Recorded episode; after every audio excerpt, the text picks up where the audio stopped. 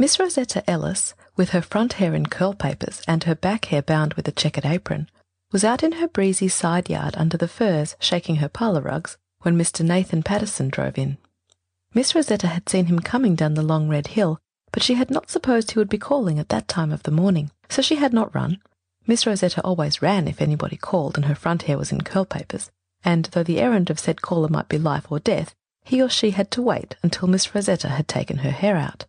Everybody in Avonlea knew this, because everybody in Avonlea knew everything about everybody else. But Mr. Patterson had wheeled into the lane so quickly and unexpectedly that Miss Rosetta had had no time to run. So, twitching off the checkered apron, she stood her ground as calmly as might be under the disagreeable consciousness of curl papers. Good morning, Miss Ellis, said Mr. Patterson, so sombrely that Miss Rosetta instantly felt that he was the bearer of bad news. Usually Mr. Patterson's face was as broad and beaming as a harvest moon. Now his expression was very melancholy, and his voice positively sepulchral. Good morning, returned Miss Rosetta crisply and cheerfully. She, at any rate, would not go into eclipse until she knew the reason therefor. It is a fine day. A very fine day, assented Mr. Patterson solemnly. I have just come from the Wheeler place, Miss Ellis, and I regret to say Charlotte is sick? cried Miss Rosetta rapidly. Charlotte has got another spell with her heart. I knew it. I've been expecting to hear it. Any woman that drives about the country as much as she does is liable to heart disease at any moment. I never go outside my gate, but meet her gadding off somewhere. Goodness knows who looks after her place. I shouldn't like to trust as much to a hired man as she does. Well, it is very kind of you, Mr. Patterson, to put yourself out to the extent of calling to tell me that Charlotte is sick. But I don't really see why you should take so much trouble. I really don't. It doesn't matter to me whether Charlotte is sick or whether she isn't. You know perfectly well, Mr. Patterson, if anybody does, when Charlotte went and got married on the sly to that good for nothing Jacob Wheeler. Mrs. Wheeler is quite well, interrupted Mr. Patterson desperately. Quite well. Nothing at all the matter with her. In fact, I only. Then what do you mean by coming here and telling me she wasn't, and frightening me half to death? demanded Miss Rosetta indignantly. My own heart isn't very strong. It runs in our family, and my doctor warned me to avoid all shocks and excitement. I don't want to be excited, Mr. Patterson. I won't be excited, not even if Charlotte has another spell. It's perfectly useless for you to try to excite me, Mr. Patterson. Bless the woman, I'm not trying to excite anybody, declared Mr. Patterson in exasperation. I merely called to tell you. To tell me what? said Miss Rosetta. How much longer do you mean to keep me in suspense, Mr. Patterson? No doubt you have an abundance of spare time, but I have not. That your sister, Mrs. Wheeler, has had a letter from a cousin of yours, and she's in Charlottetown. Mrs. Roberts, I think her name is. Jane Roberts, broke in Miss Rosetta. Jane Ellis, she was, before she was married. What was she writing Charlotte about? Not that I want to know, of course. I'm not interested in Charlotte's correspondence, goodness knows. But if Jane had anything particular to write about, she should have written to me. I am the oldest. Charlotte has no business to get a letter from Jane Roberts without consulting me.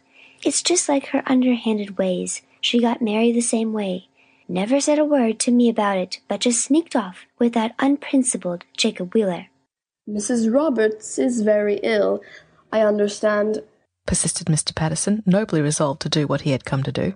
Dying, in fact, and. Jane ill? Jane dying? exclaimed Miss Rosetta. Why, she was the healthiest girl I ever knew. But then, I've never seen her, nor heard from her, since she got married fifteen years ago. I dare say her husband was a brute and neglected her, and she's pined away by slow degrees. I've no faith in husbands. Look at Charlotte. Everybody knows how Jacob Wheeler used her. To be sure, she deserved it, but Mrs. Roberts' husband is dead, said Mr. Patterson. Died about two months ago, I understand, and she has a little baby six months old, and she thought perhaps Mrs. Wheeler would take it for old time's sake. Did Charlotte ask you to call and tell me this? demanded Miss Rosetta eagerly. No, she just told me what was in the letter. She didn't mention you, but I thought perhaps you ought to be told. I knew it, said Miss Rosetta in a tone of bitter assurance. I could have told you so. Charlotte wouldn't even let me know that Jane was ill. Charlotte would be afraid that I would want to get the baby, seeing that Jane and I were such intimate friends long ago. And who has a better right to it than me, I should like to know? Ain't I the oldest? And haven't I experience in bringing up babies? Charlotte needn't think she is going to run the affairs of our family just because she happened to get married. Jacob Wheeler I must be going, said Mr. Patterson, gathering up his reins thankfully. I am much obliged to you for coming to tell me about Jane, said Miss Rosetta. even though you have wasted a lot of precious time getting it out. If it hadn't been for you, I suppose I should never have known it at all. As it is, I shall start for town just as soon as I can get ready. You'll have to hurry if you want to get ahead of Mrs. Wheeler. advised Mr. Patterson. She's packing her trunk and going on the morning train. I'll pack a valise and go on the afternoon train. retorted Miss Rosetta triumphantly. I'll show Charlotte she isn't running the Ellis affairs. She married out of them into the Wheelers. She can attend to them. Jacob Wheeler was the most But Mr. Patterson had driven away. He felt that he had done his duty in the face of fearful odds, and he did not want to hear anything more about Jacob Wheeler. Rosetta Ellis and Charlotte Wheeler had not exchanged a word for ten years. Before that time they had been devoted to each other, living together in the little Ellis cottage on the White Sands Road, as they had done ever since their parents' death. The trouble began when Jacob Wheeler had commenced to pay attention to Charlotte, the younger and prettier of two women, who had both ceased to be either very young or very pretty. Rosetta had been bitterly opposed to the match from the first. She vowed she had no use for Jacob Wheeler. There were not lacking malicious people to hint that this was because the aforesaid Jacob Wheeler had selected the wrong sister upon whom to bestow his affections. Be that as it might, Miss Rosetta certainly continued to render the course of Jacob Wheeler's true love exceedingly rough and tumultuous. The end of it was that Charlotte had gone quietly away one morning and married Jacob Wheeler without Miss Rosetta's knowing anything about it. Miss Rosetta had never forgiven her for it, and Charlotte had never forgiven the things Rosetta had said to her when she and Jacob returned to the Ellis cottage. Since then the sisters had been avowed and open foes, the only difference being that Miss Rosetta aired her grievances publicly, in season and out of season, while Charlotte was never heard to mention Rosetta's name. Even the death of Jacob Wheeler five years after the marriage had not healed the breach. Miss Rosetta took out her curl papers, packed her valise, and caught the afternoon train for Charlottetown as she had threatened. All the way there she sat rigidly upright in her seat and held imaginary dialogues with Charlotte in her mind, running something like this on her part. No, Charlotte Wheeler, you are not going to have Jane's baby, and you're very much mistaken if you think so. Oh, all right, we'll see. You don't know anything about babies, even if you are married. I do. Didn't I take William Ellis's baby when his wife died? Tell me that, Charlotte Wheeler. And didn't the little thing thrive with me and grow strong and healthy? Yes, even you have to admit that it did, Charlotte Wheeler. And yet, you have the presumption to think that you ought to have Jane's baby. Yes, it is presumption, Charlotte Wheeler. And when William Ellis got married again and took the baby, didn't the child cling to me and cry as if I was its real mother? You know it did, Charlotte Wheeler. I'm going to get and keep Jane's baby in spite of you, Charlotte Wheeler. And I'd like to see you try to prevent me. You that went and got married and never so much as let your own sister know of it. If I had got married in such a fashion, Charlotte Wheeler, I'd be ashamed to look anybody in the face for the rest of my natural life. Miss Rosetta was so interested in thus laying down the law to Charlotte and in planning out the future life of Jane's baby that she didn't find the journey to Charlottetown so long or tedious as she might have expected, considering her haste. She soon found her way to the house where her cousin lived. There, to her dismay and real sorrow, she learned that Mrs. Roberts had died at four o'clock that afternoon. She seemed dreadful anxious to live until she heard from some of her folks out in Avonlea. said the woman who gave Miss Rosetta the information. She had written to them about her little girl. She was my sister-in-law, and she lived with me ever since her husband died. I've done my best for her, but I've a big family of my own, and I can't see how I'm to keep the child. Poor Jane looked and longed for someone to come from Avonlea, but she couldn't hold out. A patient, suffering creature she was. I'm her cousin, said Miss Rosetta, wiping her eyes. and I've come for the baby. I'll take it home with me after the funeral, and, if you please, Mrs. Gordon, let me see it right away, so it can get accustomed to me. Poor Jane, I should have been here in time to see her. She and I were such friends long ago. We were far more intimate and confidential than ever her and Charlotte was. Charlotte knows that too. The vim with which Miss Rosetta snapped this out rather amazed Mrs. Gordon, who couldn't understand it at all. But she took Miss Rosetta upstairs to the room where the baby was sleeping. Oh, the little darling! cried Miss Rosetta, all her old maidishness and oddity falling away from her like a garment, and all her innate and denied motherhood shining out in her face like a transforming illumination. Oh, the sweet, dear, pretty little thing! The baby was a darling, a six months old beauty with little gold ringlets curling and glistening all over its tiny head. As Miss Rosetta hung over it, it opened its eyes and then held out its tiny hands to her with a gurgle of confidence. Oh, you sweetest, said Miss Rosetta rapturously, gathering it up in her arms. You belong to me, darling. Never, never to that underhanded Charlotte. What is its name, Mrs. Gordon? It wasn't named, said Mrs. Gordon. Guess you'll have to name it yourself, Miss Ellis. Camilla Jane, said Miss Rosetta without a moment's hesitation. Jane after its mother, of course, and I've always thought Camilla the prettiest name in the world. Charlotte would be sure to give it some perfectly heathenish name. I wouldn't put it past her calling the poor innocent Mehitable. Miss Rosetta decided to stay in Charlottetown until after the funeral. That night she lay with the baby on her arm, listening with joy to its soft little breathing. She did not sleep or wish to sleep. Her waking fancies were more alluring than any visions of dreamland. Moreover, she gave a spice to them by occasionally snapping some vicious sentences out loud at Charlotte. Miss Rosetta fully expected Charlotte along on the following morning, and girded herself for the fray. But no Charlotte appeared. Night came, no Charlotte. Another morning, no Charlotte. Miss Rosetta was hopelessly puzzled. What had happened? Dear, dear, had Charlotte taken a bad heart spell on hearing that she, Rosetta, had stolen a march on her to Charlottetown? It was quite likely. You never knew what to expect of a woman who had married Jacob Wheeler. The truth was that the very evening Miss Rosetta had left Avonlea, Mrs. Jacob Wheeler's hired man had broken his leg, and had had to be conveyed to his distant home on a feather bed in an express wagon. Mrs. Wheeler could not leave home until she had obtained another hired man. Consequently, it was the evening after the funeral when Mrs. Wheeler whisked up the steps of the Gordon house and met Miss Rosetta coming out with a big white bundle in her arms. The eyes of the two women met defiantly. Miss Rosetta's face wore an air of triumph, chastened by a remembrance of the funeral that afternoon. Mrs. Wheeler's face, except for the eyes, was as expressionless as it usually was. Unlike the tall, fair, fat Miss Rosetta, Mrs. Wheeler was small and dark and thin, with an eager, careworn face. How is Jane? she said abruptly, breaking the silence of ten years in saying it. Jane is dead and buried. Poor thing, said Miss Rosetta calmly. I am taking her baby, little Camilla Jane, home with me. The baby belongs to me, cried Mrs. Wheeler passionately.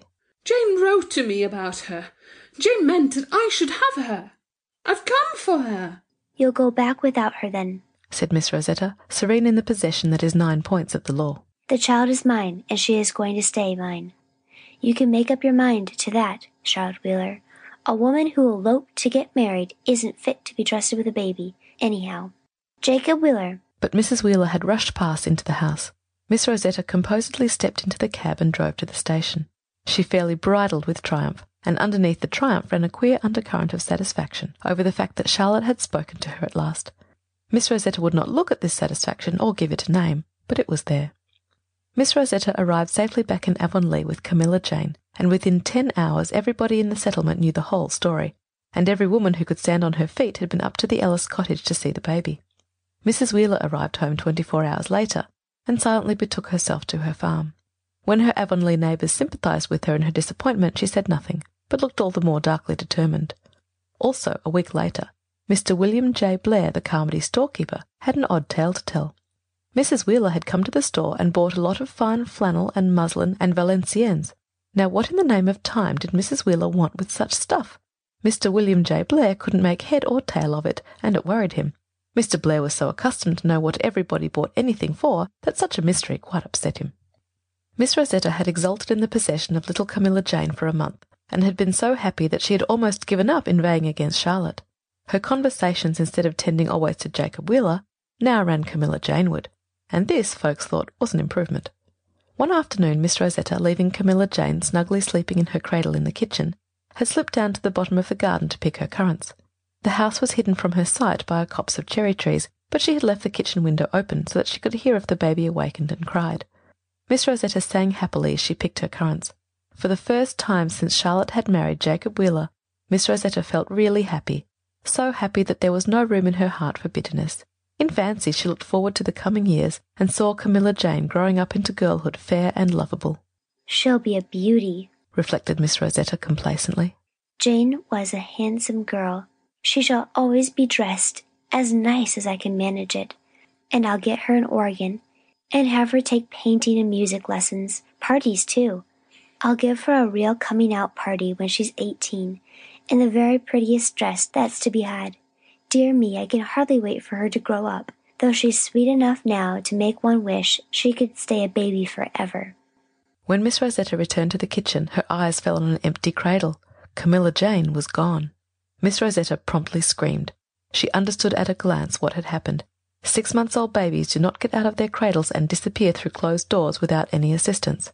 Charlotte has been here, gasped Miss Rosetta. Charlotte has stolen Camilla Jane. I might have expected it. I might have known when I heard the story about her buying muslin and flannel. It's just like Charlotte to do an underhand trick, but I'll go after her. I'll show her. She'll find out that she has got Rosetta Ellis to deal with and no Wheeler. Like a frantic creature, and wholly forgetting that her hair was in curl papers, Miss Rosetta hurried up the hill and down the shore road to the Wheeler farm, a place she had never visited in her life before.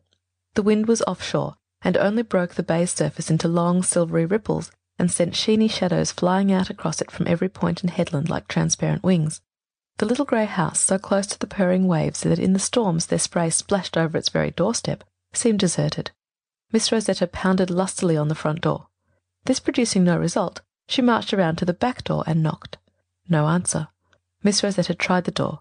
It was locked. Guilty conscience, sniffed Miss Rosetta.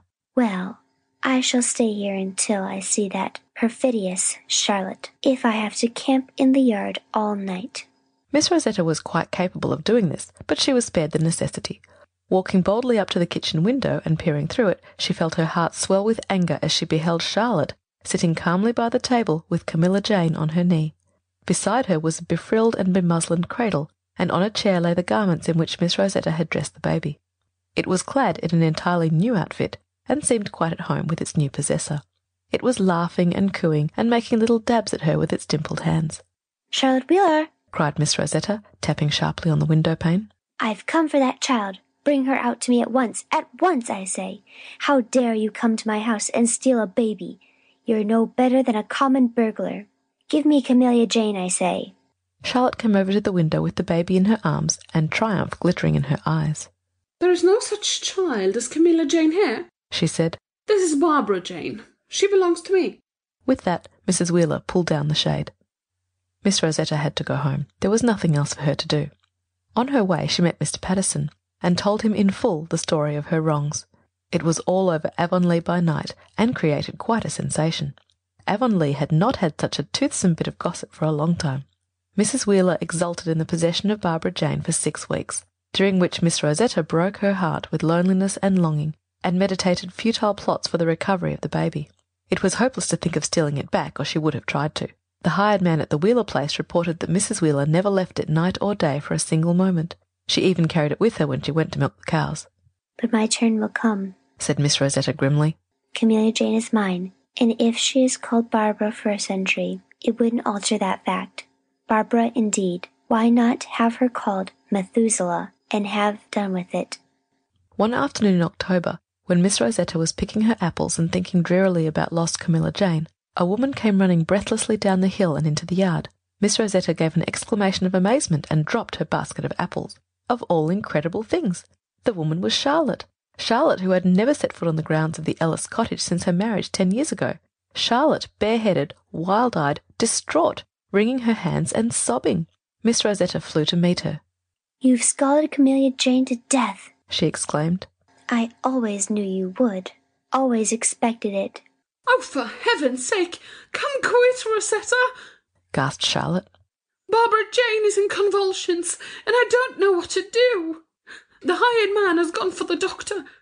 You were the nearest, so I came to you. Jenny White was there when they came on, so I left her and ran. Oh, Rosetta, come, come! If you have a spark of humanity in you, you know what to do for convulsions. You saved the Ellis baby when it had 'em. Oh, come and save Barbara Jane. You mean Camilla Jane, I presume? Said Miss Rosetta firmly, in spite of her agitation. For a second Charlotte Wheeler hesitated. Then she said passionately, Yes, yes, Camilla Jane. Any name you like. Only come. Miss Rosetta went, and not a moment too soon either. The doctor lived eight miles away, and the baby was very bad. The two women and Jenny White worked over her for hours. It was not until dark, when the baby was sleeping soundly and the doctor had gone, after telling Miss Rosetta that she had saved the child's life, that a realization of the situation came home to them. Well, said Miss Rosetta, dropping into an armchair with a long sigh of weariness. I guess you'll admit it now, Charlotte Wheeler, that you're hardly a fit person to have charge of a baby, even if you had to go and steal it from me. I should think your conscience would reproach you. That is, if any woman who would marry Jacob Wheeler in such an underhanded fashion as a I I wanted a baby, sobbed Charlotte tremulously. I was so lonely here. I didn't think it was any harm to take her because Jane gave her to me in her letter. But you have saved her life, Rosetta, and you you can have her back, although it will break my heart to give her up. But oh, Rosetta, won't you let me come and see her sometimes? I love her so I can't bear to give her up entirely. Charlotte, said Miss Rosetta firmly. The most sensible thing for you to do is just to come back with the baby. You are worried to death trying to run this farm with the debt Jacob Wheeler left on you. Sell it and come home with me, and we'll both have the baby then. Oh, Rosetta, I'd love to, faltered Charlotte. I, I, I, I wanted to be good friends with you again so much. But I thought you were so hard and bitter you'd never make up. Maybe I've talked too much, conceded Miss Rosetta. But you ought to know me well enough to know that I didn't mean a word of it. It was your never saying anything, no matter what I said, that riled me up so bad. Let bygones be bygones, and come home, Charlotte. I will, said Charlotte resolutely, wiping away her tears. I am sick of living here and putting up with high men. I'll be real glad to go home, Rosetta, and that's the truth. I've had a hard enough time. I suppose you'll say I deserved it. But I was fond of Jacob and. Of course, of course. Why shouldn't you be? said Miss Rosetta briskly. I'm sure Jacob Wheeler was a good enough soul, if he was a little slack twisted. I'd like to hear anybody say a word against him in my presence. Look at that blessed child, Charlotte. Isn't she the sweetest thing? I'm desperate glad you are coming back home, Charlotte. I've never been able to put up a decent mess of mustard pickles since you went away, and you were always such a hand with them. We'll be real snug and cozy again, you and me and little Camilla Barbara Jane. End of story four.